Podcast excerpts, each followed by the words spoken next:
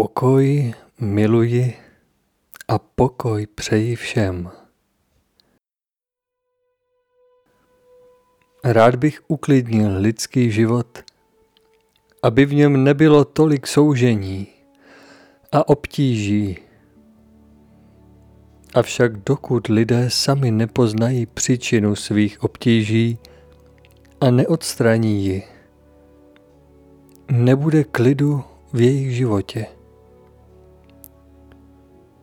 Jejich obtíže jsou proto, aby se vzpamatovali, začali přemýšlet, vybavovat se ze strnulého stavu ducha, do něhož je uvedl dlouhý pobyt v temných světech hmotných, zastírajících pohled do mého světa světla a krásy jenž se rozprostírá nad hmotným vesmírem. Bez obtíží, jež musí překonávat, nedovedli by si lidé udržet vědomí o Bohu. Tím by se připodobnili k životu zvířat, neoživenému myšlením a slovem. Hověli by si v zahálce a nepravostech.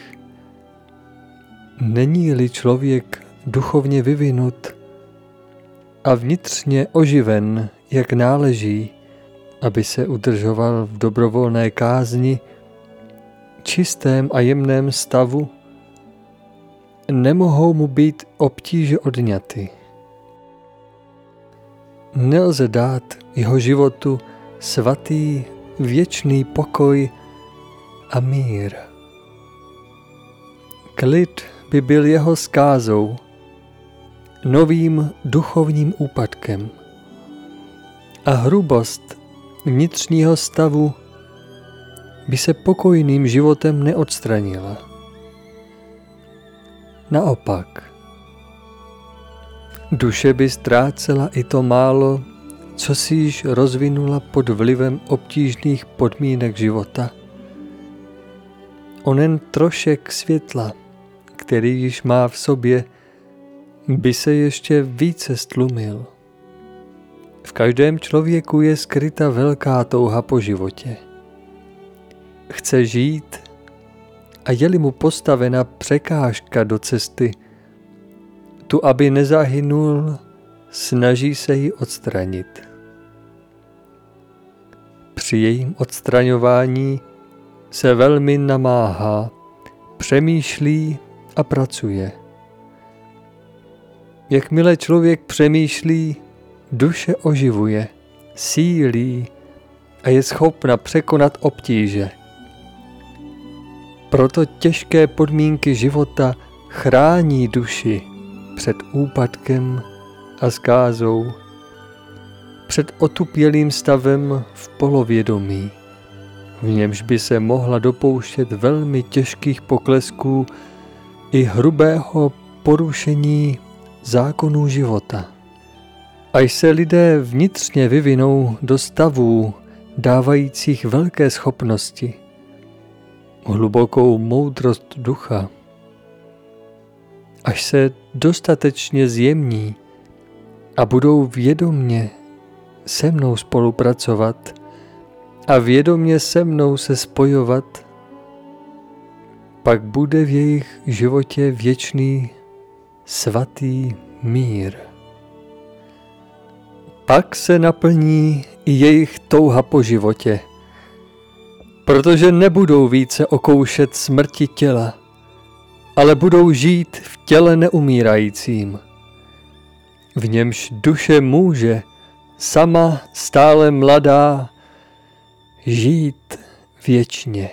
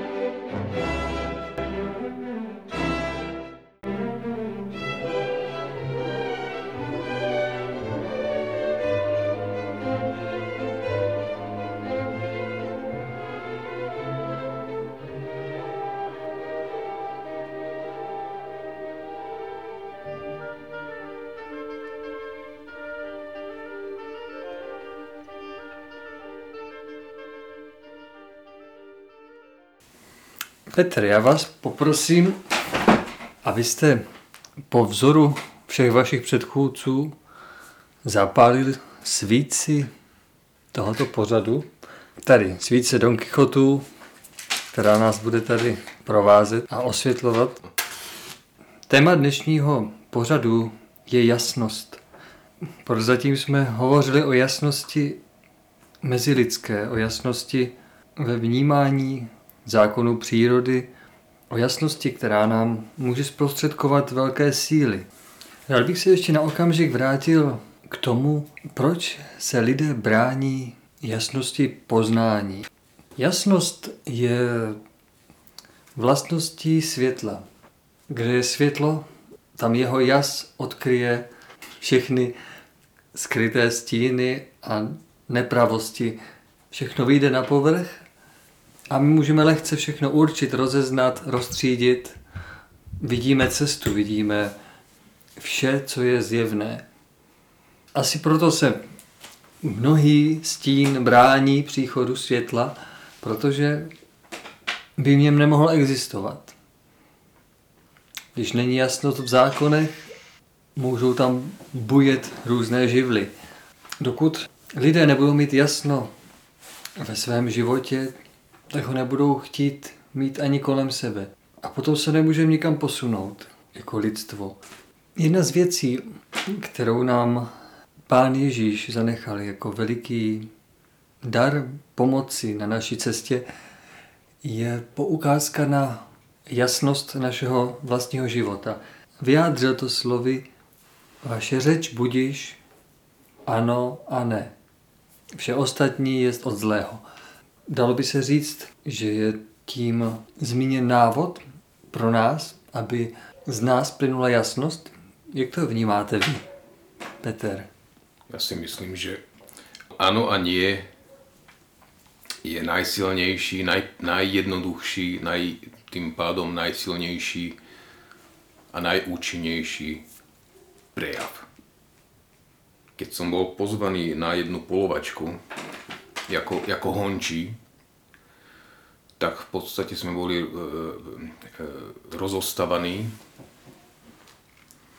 do tzv. rojnice.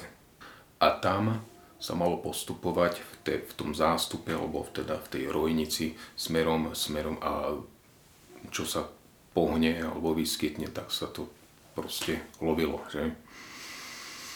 No a tam to bolo proste tak, že oni nič ne, neulovili v ten deň. A dokonca ten polovník, za ktorým som išiel ja, alebo vedľa ktorého som išiel ja, ako jeho hončí, tak e, padol výstrel druhý, alebo čo, hej, alebo koľko, a kričia, idú, idú vám ovce. Hej, tri ovce. Bolo vidno, ako utekajú z kopca smerom dole, a my dvaja sme išli po, po, po horskej ceste. Dve ovce prebehli, jedna sa za zastavila a začala, začala sa obzerať. A on si, ten polovník si ešte klakol pri tom. Asi tak 15 metrov pred nami. Viac to nebolo. Keď sa tak napriamil, hej, zamieril, klakol si. Ja som si za, e, zakryl uši, zatvoril som oči a hovorím nie. On stlačil spúšť a nevystrelil mu to. Ovca utiekla a on tam začal mrmlať pod nosom, čo som tam nedal náboj, ale veď som ho tam dával. Čo mi vypadol, otvoril hlaveň, ten náboj tam mohol.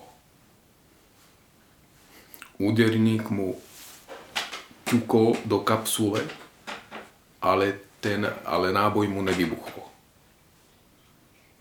Čiže takúto silu môže mať slovo nie. Tak já jsem, já jsem uvědal, jako, jako rozumíte, ta sil, sila v tom, alebo něco, jak, jak se dá působit slovom ne. Ano, ano, to, to, je, to je úžasné. Len na, na dodanie neexistuje náhoda, že keby, keby sa to chcelo nejak okomentovať, proste verím, verím na to, že náhoda není. Že mnohou nejasnost vlastně si vytváříme sami tím, že, že naše ano, které cítíme uvnitř, není naše ano i navenek. Vy jste vlastně, vám vadí zabíjení asi těch ovcí a přesto jste byl na tom honu. Hmm. Proč jste tam byl? To bylo jediný krát, bylo to zo zvědavosti, lebo som na, na honě ještě nikdy nebol. Mm-hmm. A odvtedy, odvtedy už nikdy. Jste nečekal, že tam bude střílet po zvířatech? Vedel som, taktiež som netušil, že, že sa skutočne vrátime s prázdnymi rukami. No, jste takhle zaříkával každý, každý výstřel, tak se není čemu divit. Já si z toho dělám trošku legraci, ale chtěl jsem poukázat na to, že mezi lidmi není jasno, protože nedokážeme se jasně vyjadřovat. Naše názory, naše přání jsou nejasné, naše vyjádření a odpovědi. Člověk často něco chce, ale nechce za to nic dát nebo něco chce, ale, ale neví, jak to vyjádřit, nebo něco nechce, ale nechce ani říci, že to nechce, aby před druhým člověkem nevypadal tak, jak nechce, aby před ním vypadal.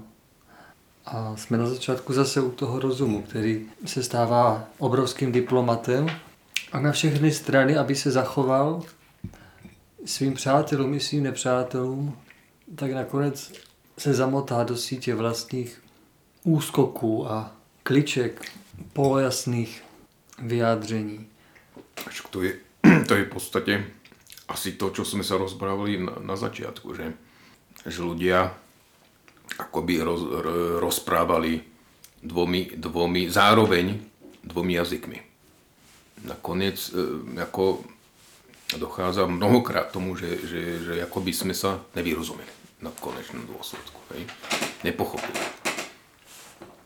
Sice sa niečo dohadovalo, ale nakonec toho nič nebolo.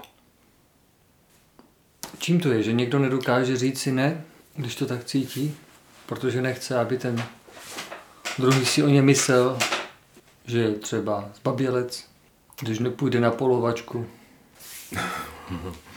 Ja som tam bol a bol som, bol som, v podstate som veľmi rád, že som tam bol. To nemělo být na vás, ale jsem řekl, že tady ten příklad vysí ve vzduchu, ale to nebylo na vás, vy jste se proto rozhodl a šel jste. Tam nebylo, že by jste nechtěli jít. Jsem tyto, tyto věci zažil i v jiných věcích, i při rybolové. jste co? Ustřihal, ustřihal jste ty vlastce, ne? Tam se, tam se těž udělali pozoruhodné věci. No ale čo sa týka toho, toho to, čo ste sa pýtal, Marku? na to ano a nie, hej. Ano. Do jaké hloubky musí člověk dojít, aby byl takový? Jak to po nás pán aby, aby zosúladil svoje chcenie so svojím myslením. Hej. Vnútorné chcenie e, ako emocionálne alebo duševné a inteligentné. Toto býva v podstate mnohokrát v rozpore a e, člověk fakt jakoby komunikoval dvomi spôsobmi. Musí sa snažiť a namáhať sa, aby, aby si vlastne, eh, aby ho, mne sa to stáva veľmi na stavbách, že niekto tam niečo vysvetľuje, ja mu nerozumiem. Pretože tak mele to ani není normálne, si myslím.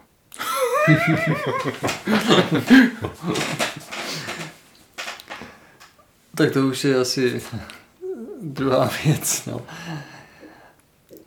Spíš to, co jste říkal, první ty dva jazyky, že, že člověk říká něco než to, co chce.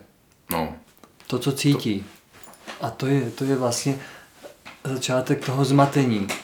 Že vlastně pro druhé lidi je něčím jiným, než čím skutečně je. Potom si lidé nerozumí.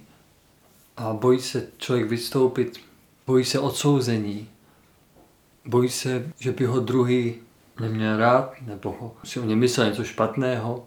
Chybí nám často odvaha být tím, kým cítíme se být. A to právě, aby byli skutečnými muži. Musí nejprve vybojovat muži tady tu frontu. Jeden můj kamarád na Slovensku vyučoval, bol nejaký profesor někde na škole na Vysokej. A povedal, že to, že sa tam e, vyskytli nejakí priemerní žiaci, to jako bolo samozrejme. To, to sa mohlo prejaviť tak, že mu, že mu ne, nesadla škola predmety a mohlo sa to u neho prejaviť tak, že, že ostal priemerný, hej, že proste, no ale ono, ono sa to stupňovalo, že tých priemerných tam nejak e, pribúdalo až podpriemerných. A práve títo podpriemerní boli kadejakí e, v chovaní už iní. A zavolal si jedného takéhoto eh, vyslovene, že proste mu bolo ako profesorovi jasné, že, že ten, ako ten žiak vyslovene na to nemá. No, že proste, že, že ako to asi sa stal nejaký omyl, tak si zavolal jeho, jeho rodičov a on im vypráva, že začal takto, že viete, bolo by e, niečo E, poriešiť a oni mu skočili do, do reči s tým, že vy tu nikoho neriešte, lebo my inak vyriešime vás. Vy si dajte pozor. On premyšľal nad tým, čo to je toto? Kde sa títo ľudia berú? Odkiaľ? Jak to je možné, že takíto ľudia vstúpili na takúto školu? Niekto to musel pripustiť. Niekto z vrchu. Samozrejme. Že? Ja neviem, kto tam je nejaký riaditeľ ako, ako rektor, hej, že proste, no, tam, tam to proste asi takto nejak fungovalo. Si zoberte takých rodičov, ktorí uplatia rektora. Aký bude ich potomok, ktorý tam príde? Bude lepší od nich? A teraz, teraz si zoberte, že takýto spôsob zneužívania sily peňazí funguje snáď všade. V športe, v umení. Zase iný kamarát mi rozprával, že že toľko nadaných hudobníkov stojí bokom. Hmm. Skutočne, niektorí až má taký dojem, že by mohli byť geniusovia. Ako hudobníci. Musia sa prizerať ako priemerní a podpriemerní ľudia vstupujú do sveta hudby. A si zoberte, že takýmto spôsobom sa vlastne poslední ľudia predierajú na prvé miesto. Aké môže byť, aké oni vnesú do, do, do, do sveta porozumenie, títo ľudia? Ujímajú sa prvých miest. Čo to je za ľudí, keď zneužívajú silu peňazí na takéto veci? Ale jak je to možné? Jak je, možné, že někde, to prochází. Někde, někde právě dochází k, zli, k zlyhaniu, nezodpovednosti. Sú tam ľudia, ktorí to umožnia pre vlastné dobro. Ale řekl jste, že jeden z těch zákonů je, co kdo dělá, to se mu vrátí. To ano. Dnes si všímám, že ženy majú ťažké srdcia na, na mužov a dokonca ešte aj v duchovných kruhoch som si všimol. A to, tomu sa vôbec nedivím, pretože to je presne to, na čo sa pýtate, že muži nechcú robiť to, čo ženy nevedia. To chýba, to nám, to nám chýba ešte taká, taká tá možnosť mnohým. Ozajstná taká tá pravá. Nemyslím nejaká chytrosť, vtipalstvo, to ne, ale prostě taká, taká ta možnost ozajstná. Myslíte, že to bylo před 50 lety, ne? Že naši otcové nebo naši dědečci byli víc mužnější? Já si myslím, myslím si, že ano. A v čem je ten kámen úrazu? Co vlastně způsobuje tohle zvětrávání hodnoty pravého mužství? No to právě ta, ta, ta nejasnost, neporozumění. Jsem si pro zajímavost dneska ťuknul na internetu, na jaký by měl muž být, 40 pravidel. A to byly takové hlouposti, že jsem se tomu už pak ani nevěnoval. Že vlastně se chybí, podle mě vytrácí i jakési pochopení toho, co to vlastně je. Čemu se to přesouvá do jakési péče o, o zevnějšek a o majetek, o chytrost, rozumovou vybavenost, schopnost vydělat peníze a na nejvíc zaopatřit rodinu, ale chybí tomu absolutně nějaká hlubší hodnota, nějaký smysl. Co myslíte, že dělá muže mužem? Co je poslání mužů? Takýchto, takýchto ľudí poznám jako, nielen jako investorov, majiteľov, firiem, kto, hej, že sú ale chýba im niečo. Mnohým. Že nie sú zároveň učiteľmi, tými vzormi a príkladmi. Nie sú. Sice sú zabezpečení hmotne, ale neišli mi vzormi a príkladmi. Myslíte, že tady, tady, tady to jejich zabezpečení hmotné právě, že vytváří tu nejasnost, že díky tomu nevidí, zajímá je to? Jeden dokonca aj povedal vyslovne, je mi jedno, kdo si čo o mne myslí. Nebral ohľad na druhých ľudí, že prostě. Kolik myslíte, že mezi lidmi je jasnosti o tom, že jsou si všichni lidé rovní a že vyšli z jednoho domova? Toto poznanie musí nadobudnúť každý sám. Prečítať si vec je jedna vec a uvedomiť si to.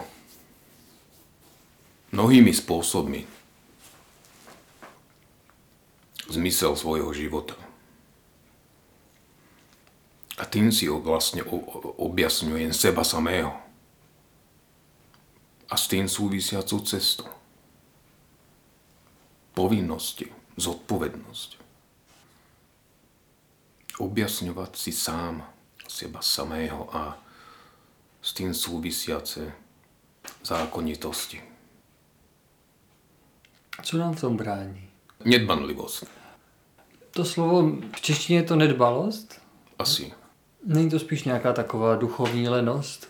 To je podstatě asi jinak povedané. Hostejnost? No, aj to. A ve, finále je to pořád to zaměření se na, na hmotu, na na peníze. Takže kolem sebe asi nevidíte zlepšení, co tak se rozlížíte kolem sebe duchovním zrakem. Já si myslím, že to zlepšení na seba príliš neupozorňuje, že ono, ono k, k němu e, prichádza a na, k němu naozaj príde. Ten systém nesprávně nadstavený sa zrúti a jednoznačně zostane logicky to správné. Ale to asi logicky neznamená, že to bude jednoduché pro lidi. Jde o to, jak velmi jsou s tím zžitý s tím, s tím nesprávným. Hej, prostě. No když jsme na tom teď závislí, a to nemluvím jenom tak to budú o... ľudia brať ako, ako pohromy a katastrofy, že? Lamentovanie a straty. Já myslím, že to tak budeme asi prožívat všichni, protože všichni jsme s tím zpěti. Pokud by došlo k nějaké veliké kolizi, tak asi všichni jsme si zvykli, že se můžeme sprchovat teplou vodou a, a že můžeme si nakoupit do obchodu a všechny tady ty přirozené věci, že chodíme do práce. Kdyby tohle všechno, co je vlastně závislé na velikém uzlu ekonomik a soběstačnost lidí vlastně se už vytratila, potažmo nějakých měst a národů. Tak kdyby tohle mělo nějakým způsobem se zastavit, tak asi bychom se všichni, všichni divili. Vybudovat něco takhle od nuly, to už tady párkrát bylo a nikdy to nevypadalo hezky. Lidi potom se šněruje ten boj o přežití, ty základní půdy. A, takže to si asi příliš nepřejme. Nicméně vidíme, že dnes například zamrzl ten pohyb lidí, určité varování přírody. Když vlastně se podíváme do minulosti, tak, tak už tady byly různé takové nemoci, jako byl tady mor, kterému podlehlo od 5. do 7. století kolem 25 milionů lidí. Potom černá smrt, to bylo 200 milionů lidí zůstala. Čina obyvatel Evropy, Ázie, velkých světadílů.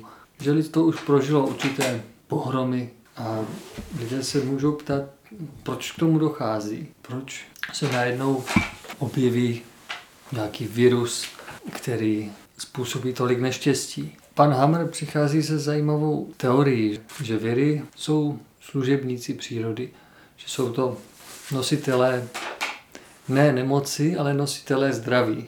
Dokonce tělo a mozek spolupracuje s nemocí tím způsobem, že aby došlo k vyléčení určitého orgánu, tak je potřeba ho přenastavit, opravit byl dlouhodobě energeticky oslabován nějakou duchovní chybou a když došlo k jakému si vyléčení, člověk zpracoval ten problém, tak nastává čas léčení podle této teorie pana Hamra. A to je ta bolestivá část. Takže ta část nemoci vlastně nebolí. Člověk, když žije v nějaké chybě, tak vlastně ještě, ne, ještě neprožívá tu nemoc jako takovou, ale jako kdyby se střádal nějaký dluh vůči tomu stvoření. A když to jde tomu poznání a tu chybu napraví, tak pak začíná léčení. No a v dnešní době vidíme, že, že čelíme opět nějakému druhu evolučního viru a máme strach, protože jsme se do této chvíle zase o nic nezajímali a najednou se bojíme o život. Jak na vás působí tento přístup? Život pod antibiotiky, kdy člověk vlastně nic nepřijímá, žije v absolutní nejasnosti vůči přírodnímu dění. A pak, když už, už je to neúnosné a ta příroda chce vyléčit ten nemocný orgán, který hrozí otravou, tak se lidé teprve začnou o něco zajímat. Někteří. Proč je ta nejasnost, že nechápeme nemoci v jejich poslání, ale vidíme v nich nepřátele a potom umíráme strachem. Chýba tam, chýba tam kontakt alebo vzťah so stvoriteľom. Ľudia, keď, e, keď začnú sa doprosovať e,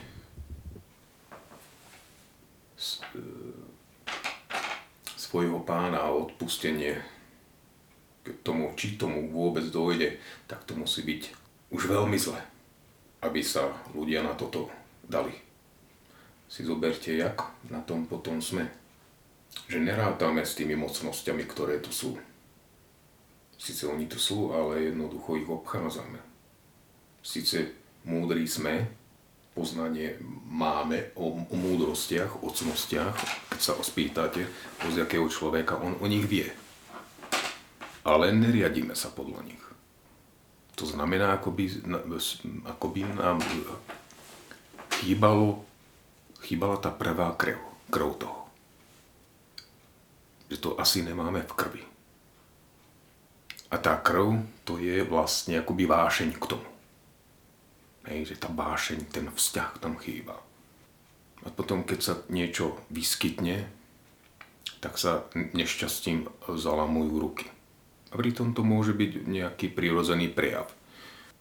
Ale z neporozumenia sa to berie ako hrôza. Alebo z, nejas- z nejasnosti. Proste neporozumenie je, je v podstate nejasnosť zase. Ak by, sa, ak by človek dbal a vchádzal, vstupoval, snažil sa vstúpiť do, do vzťahu s mocnosťami, tak by to jednoducho pochopil by to. A našel by pokoj.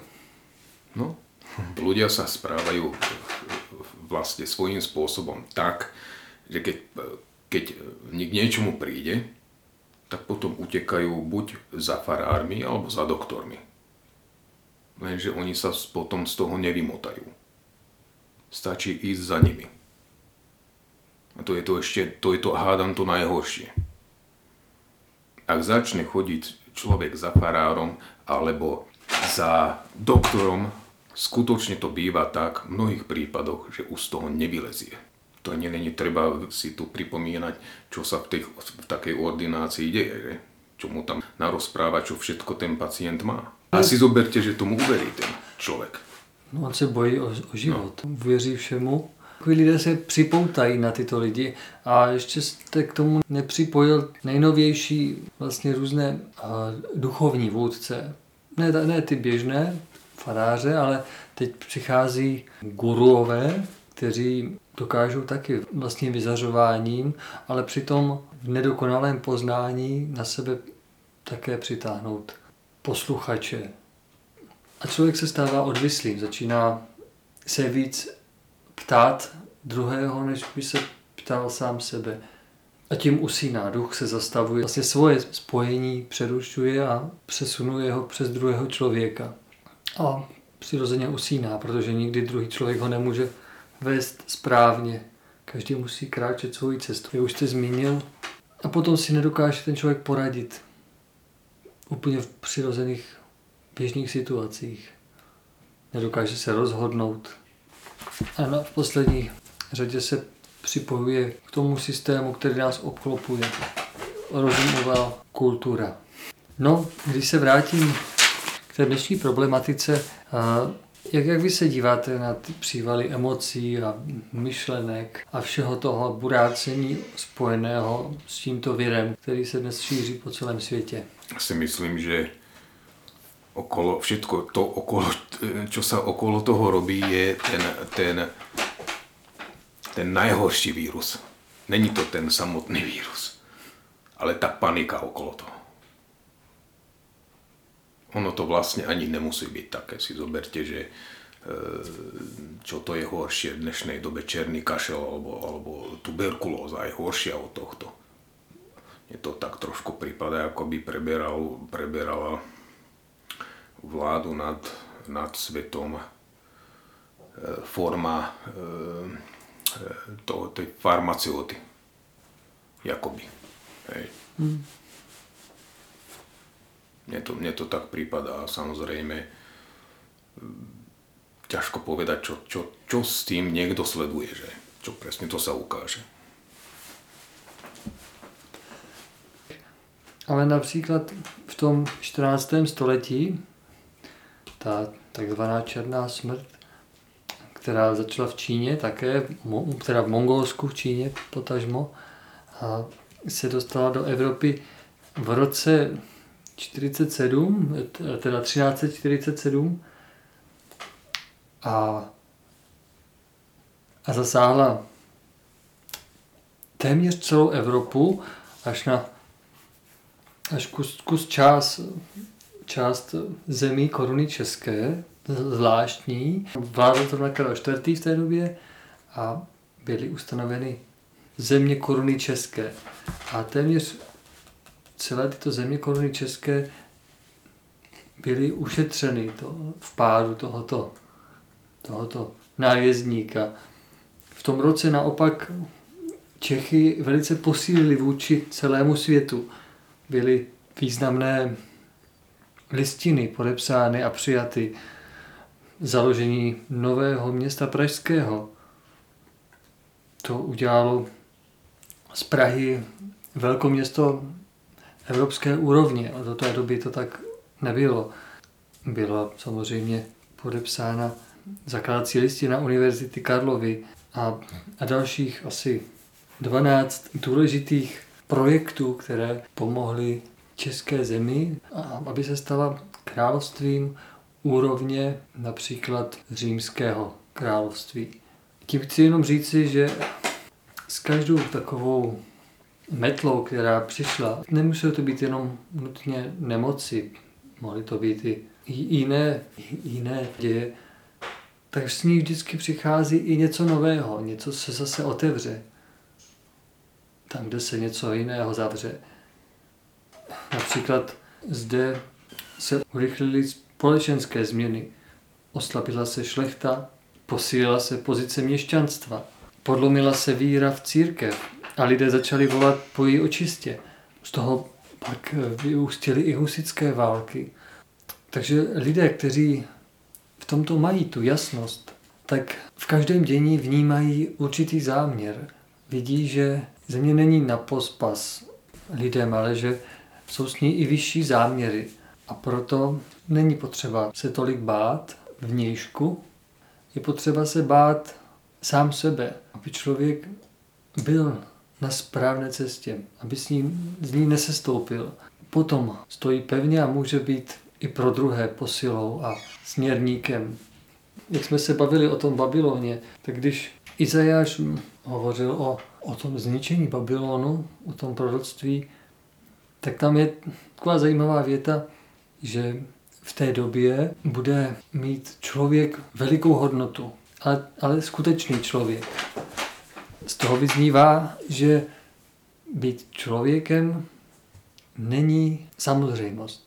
Jako světlo je jenom světlo a květina je květinou, tak musí splňovat určité zákonitosti, aby byla květinou nebo aby světlo bylo světlem. Taky člověk, aby byl člověkem, tak musí splňovat určité zákonitosti. Pokud je nesplňuje, tak nebude uznán jako člověk. Ve všech knihách, které vedou nejvyšší náboženství na zemi, je zmiňován poslední soud. A poslední soud měl být původně radostným spojením se světlem. Je to okamžik, kdy každému člověku najednou přijde sklizeň jeho sedby. Pokud sil dobro a lásku, tak jeho sklizeň ho v okamžiku vynese až do ráje, duchovně.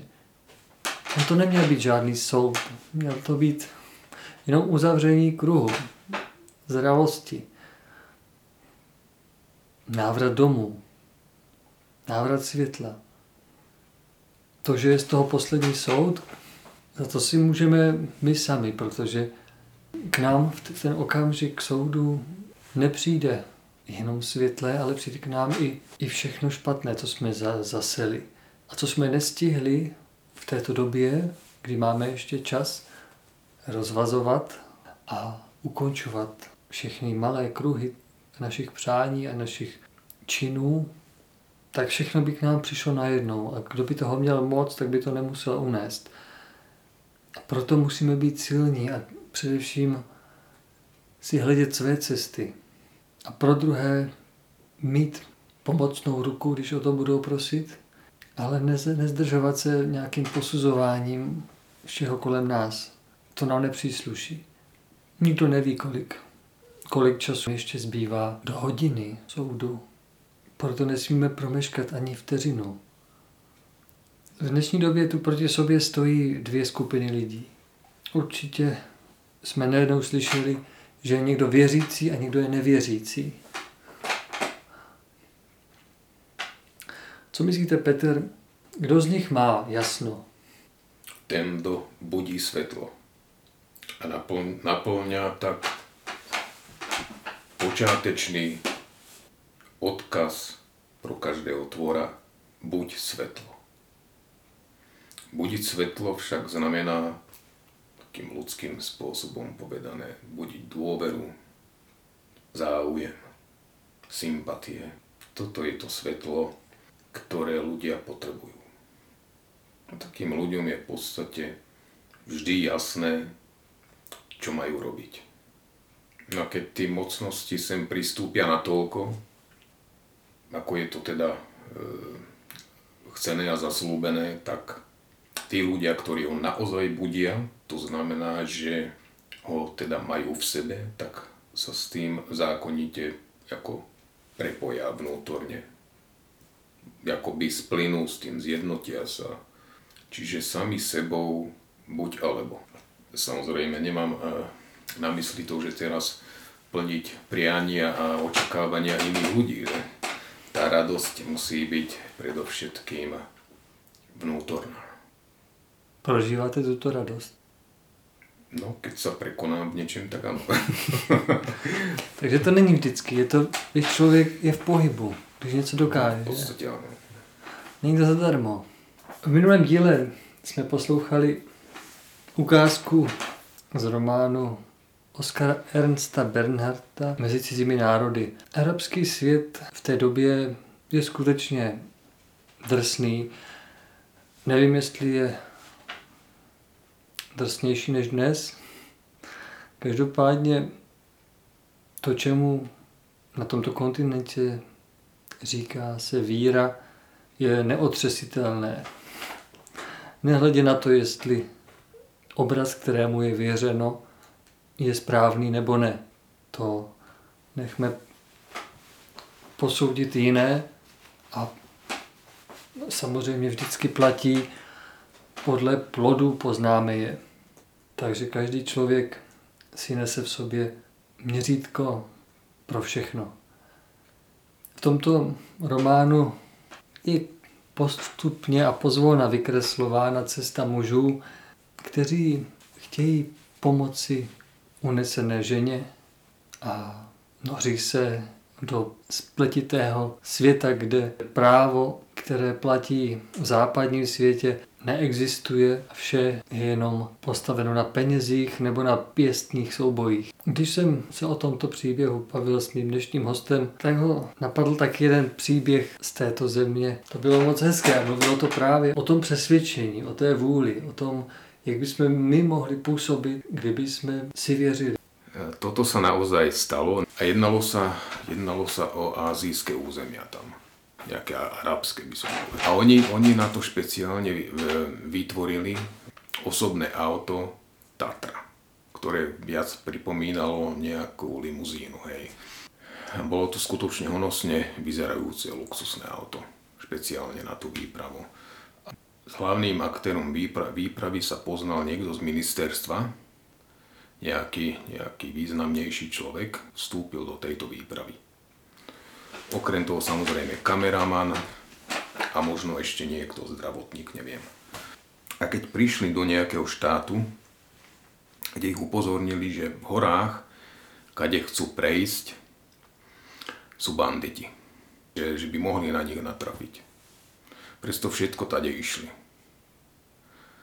No a keď e, sa zastavili pred e, naházanými kameňmi na ceste, tak ich obklúčili banditi aj so zbraňami. No zbadal to tento chlapík z ministerstva, ten neváhal, okamžite vyskočil z auta a svižným elánom im nakázal, aby okamžite odpratali tie kamene odtiaľ, že čo si to dovolujú, že my nemáme čas, čo, čo to takto je, ako túto vystrávajú, my tu nejsme od toho, čo, čo by túto... A, a jednoducho on, on to spravil takým spôsobom, že on tam ten úmysel prepadu jakoby odbúral. Doslova ho jakoby odstranil. Teraz tí banditi, že ostali ako, ako s nepochopením sa obzerali a začali sa schovať ako decka. Odložili zbranie a začali odpratávať kameň. Šup, šup, šup. A rýchlo, a rýchlo a poďme, aj toto. To.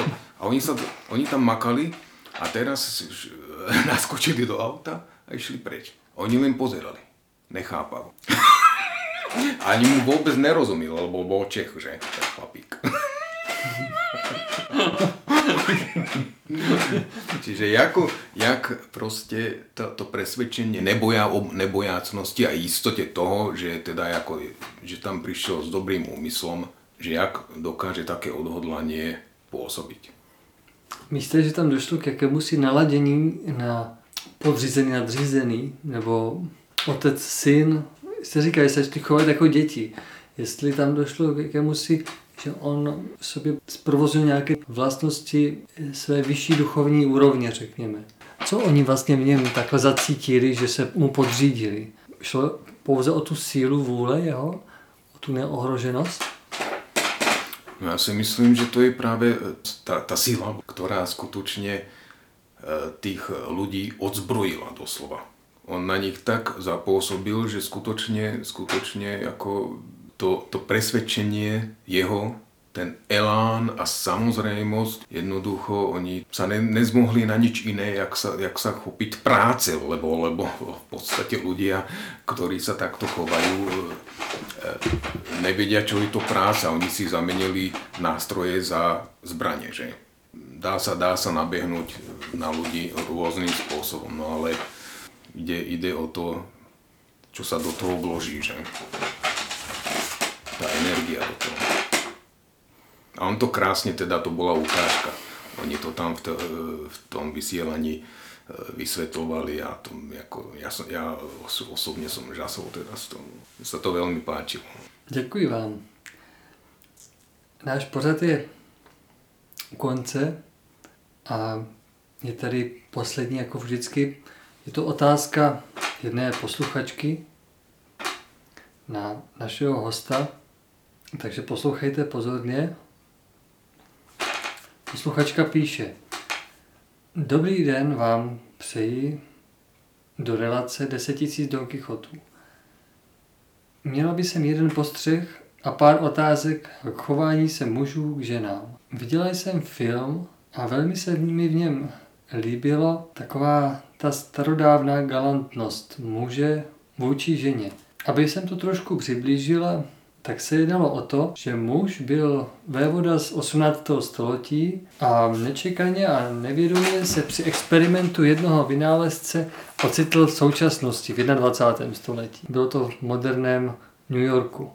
Vznešené způsoby své doby si přinášel sebou jako neoddělitelnou součást. Například měl vybranou řeč, byl velmi pozorný a ohleduplný, nikdy nezůstal sedět, když se žena postavila, že odchází od stolu a podobně. Když ho lidé, se kterými se setkal, přestali považovat za herce a blázna, jak nejprv soudili, všimli si jeho opravdovosti a začínali ho mít za to rádi. Jo, mně osobně se takové galantní chování skutečně líbilo a myslím si, že by to mohlo být pěkné, kdyby i dnešní muži byli galantnější. Ve vzpomínaném filmu byla hlavní hrdinkou též žena, která byla tomuto působnému historicky galantnímu muži velkým protikladem. Vlastně to byla normální mladá ambiciozní žena, která si budovala velmi slibnou kariéru v jedné velké reklamní firmě. Avšak pro velkou pracovní vytíženost byla vždy vyčerpaná, uběhaná a nedařilo se jí ve vztazích. Při upřímném a šlechtickém chování tohoto vévody, který přicestoval z historie, si však i její pohled na svět a jeho hodnoty začal měnit. Začala si víc uvědomovat význam poctivosti, upřímnosti a odhalovala povrchnost a prázdnotu vlastního rychlého života. Nakonec poznala i marnost honby za penězi a kariérou rozhodla se pro šlechetnou lásku. Tak a, a mojí otázkou je, jsou tady dvě otázky.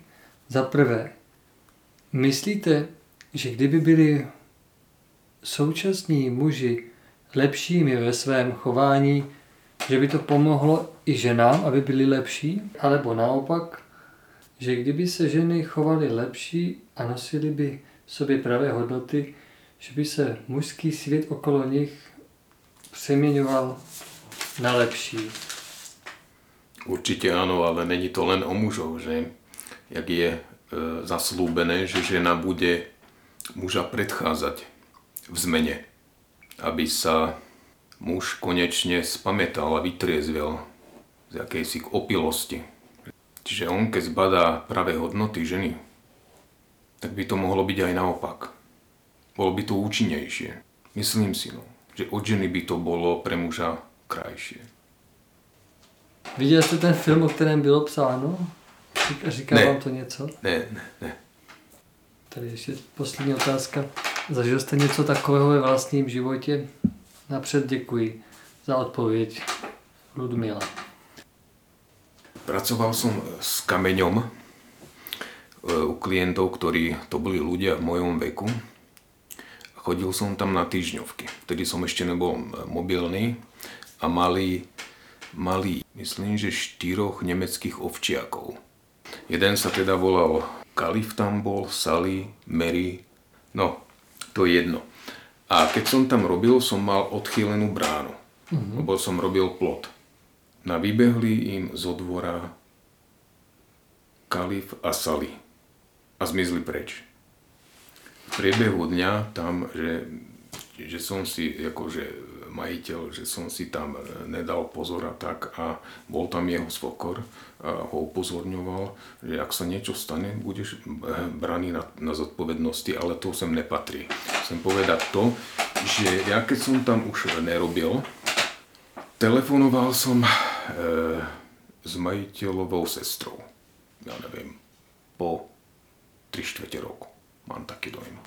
A ona mi povedala, že Sally sa vrátila so šteniatami. Po pol roku. So šiestimi. On sa už nevrátil. Kalif. On sa nevrátil. No a oni ma viezli v nedelu, to bolo do našej dediny a potom ma viezli zase naspäť a išli sme cez Bratislavu. Oni tam mali nejaký obchod. Že idú, idú do obchodu, niečo tam ako zoberú. E, Zobrali tam, ja som sedel v aute.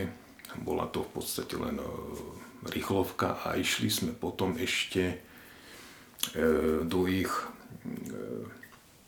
jeho, jeho rodičom.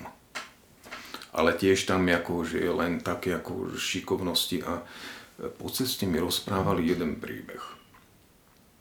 Že tento obchod, čo tam oni mali, tak ich otec ho založil, za ktorým sme išli a on tam mal nejakú e, predavačku, ktorá ho akoby o- obrávala e, akoby o peniaze. Oni e, to samozrejme prišli na to, začali nejaké spory z toho, vysluchačky a tak, hrozil jej súd a vyšetrovateľ prišiel, alebo právnik prišiel za ním, za tým majiteľom toho obchodu a hovorí mu, že rád by mu niečo povedal o tej, o tej predavačke. Že sa u nich niečo udialo veľmi, veľmi vážne a ona to videla. Niečo tragické. A on že je, no tak to, to mení situáciu, to, to ako e, proste stiahol obžalobu, že zrušil to, ešte si ju zavolal, jednoducho sa stretli e, a jej dokonca ešte ponúkol, že že jej pomôže, ak bude chcieť, že, že akože jej to odpustí to, čo akože, a že teda by chcela, že veľmi rád jej poskytne nejakú pomoc. Toto mi tam rozprávali v tom aute. My už sme stáli na parkovisku, on telefonoval mobilom hore. Do, svojmu otcovi. A teraz ja som rozprával mi to v podstate jeho, jeho žena, ona sedela vzadu, ja som sedel napredu vedľa šoféra. A ja som sa obzrel na ňo s tým, že teda ako, že či rozpráva pravdu. Ja, som sa pozrel na ňo, ale takto ako ne, tieto veci. A on, on potvrdil, že áno, že všetko, čo rozpráva, je pravda.